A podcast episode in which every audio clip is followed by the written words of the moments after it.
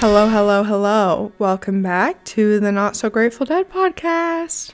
It is your host, Grayson Decker, back at it again with another Wednesday episode. Today is a part two, so if you did not listen to the true crime episode that was on Sunday, not the creepypasta episode, the Ed Kemper part one episode, go listen to that one and then come back to this one and then you can go listen to episode four of Spooky Week. Excuse my dogs.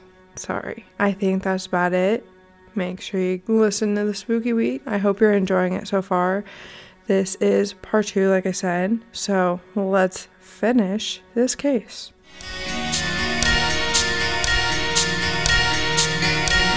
So we left off on Sunday with Ed Kemper killing his mother Clarnell and her best friend Sally. And this was before he fled the scene and drove for 28 hours straight in one direction, stopping in Pueblo, Colorado. Once Ed made it to Colorado and he had realized that he hadn't heard any news about the murders on the radio in his 28 hour drive, he decides to use a payphone to call the authorities to confess about killing his mother and her best friend. And not only that he had killed them, but he was also the co ed killer. Initially, when Ed Kemper called to confess on April 24th, 1973, the authorities did not believe him. They quite frankly thought that Ed was pulling a prank on them. So they told him to call them back later. And as we talked about on Sunday, the authorities really enjoyed Ed and they just really did not think that this man was capable of something like this at all.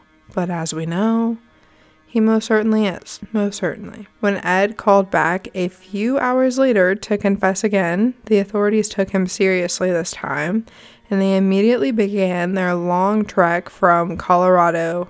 I mean, sorry, California to Colorado. Simultaneously, authorities that were back in California made their way to the home of Clarnell Kemper. And when they first arrived, they did this casing of the neighborhood, and some neighbors reported a kind of bad smell coming from the home, but the outside of the home didn't really look like anything was wrong, so it was just kind of ignored. But this was essentially Ed's master plan. He wanted the outside people to come come to this conclusion that his mother and her friend had just left and gone on some sort of road trip. Inside of the home, immediately authorities knew that Ed's claims had been true. They smelt the smell that they knew all too well the smell of death. The home really wasn't in disarray or anything like that, but once the investigators reached Clarnell's bedroom, they decided to move the bed off of the wall.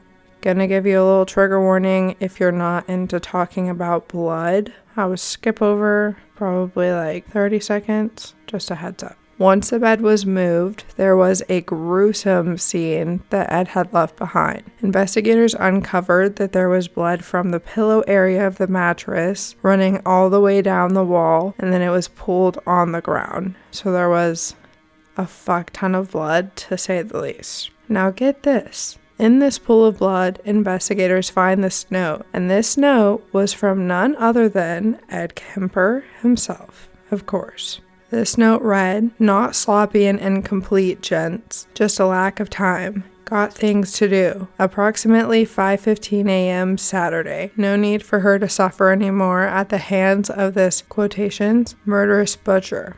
It was quick, asleep, no pain, the way I wanted it. This note to me is just wild it shows one, Ed was close with the authorities, calling them gents and essentially apologizing for this messy crime scene that he had left behind. And two, just how emotionless he was about it all. I don't know, it just seemed quite blunt and brutal, just overall pretty emotionless to me. After this note, authorities continued their investigation and continued to gather evidence. This is when investigators come across some shoe boxes that were located in Clarnell's closet. And inside of these shoe boxes were Ed Kemper's mother's dismembered body parts. Initially, investigators thought that his mother had been the only victim or that Sally, his mother's best friend, her body like had been somewhere else. Eventually, however, investigators do sadly locate the deceased body of Sally in the front coat closet in the home. Authorities also located more incriminating evidence against Ed Kemper, specifically evidence that would tie Ed to the co ed killings.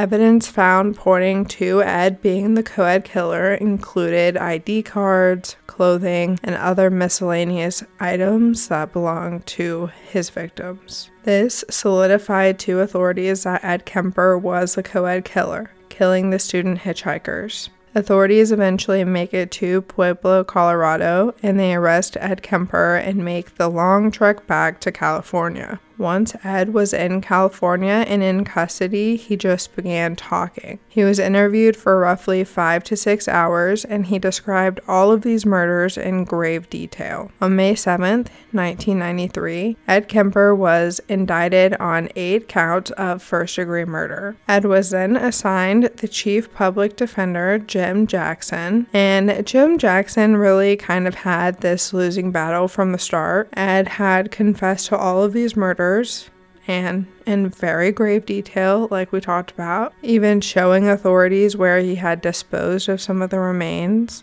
So, just overall, very incriminating evidence. Jim Jackson's only choice was to plead not guilty by reason of insanity. Obviously, this insanity plea does not go as planned, and Ed Kemper was proven to be legally sane, which I feel like we all could have guessed. This man was so intelligent, or is so intelligent. This wasn't just proven by one psychiatrist either, but three. So obviously, this man was sane and he knew exactly what he was doing and that it was wrong. Dr. Joel Fort, who interviewed Ed on a number of different occasions, actually used what is called a truth serum on Ed. And the scientific name for this is sodium amytal. And Fort determined from this that Ed was sane and he knew what he was doing, also stating that Ed almost seemed prideful of his murders. November 8th, 1973, the jury that was made up of six females and six males deliberated for five hours before they gave the verdict of guilty on all counts. Once the verdict was announced, Ed asked for the death penalty, specifically requesting death by torture. There was a moratorium placed on capital punishment at the time, so Ed, instead of the death penalty, received seven years to life for each of the eight counts of first degree murder. Ed Kemper is still incarcerated at the California Medical Facility, and Ed used to be known to walk around the general population wing of the prison, and he was seen as the ideal prisoner. Sorry, my voice is like going in and out. He also, during this time, scheduled other inmates' appointments. Oh my god, sorry, it's like slowly just deteriorating. He found a talent for making ceramic cups, and he also recorded over 5,000 hours of audiobooks, and there are several hundred recordings of these. However, in 2015, Ed had a stroke that deemed him medically disabled, so these activities kind of came to a stop. Ed Kemper will be next eligible for parole in 2024. And that is the case of Ed Kemper. Thank you so much for listening. I enjoyed sharing this case. I also hated it. He was such a brutal person. I mean, he's still alive. But what he did was very just disturbing and fucked up. Oh my god, fucked up. Shit. I my voice is saying no. So, all right let's let's get to the outro.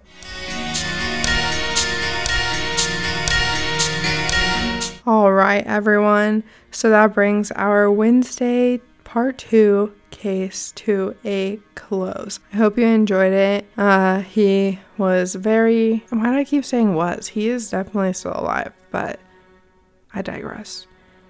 His crimes were very brutal and terrible and horrendous and heinous and disgusting and all of the things. Uh, but psychology wise, this case is very interesting, and I do believe, like I have said, that his background directly correlates with how he turned out as a person. And I think that's honestly quite sad.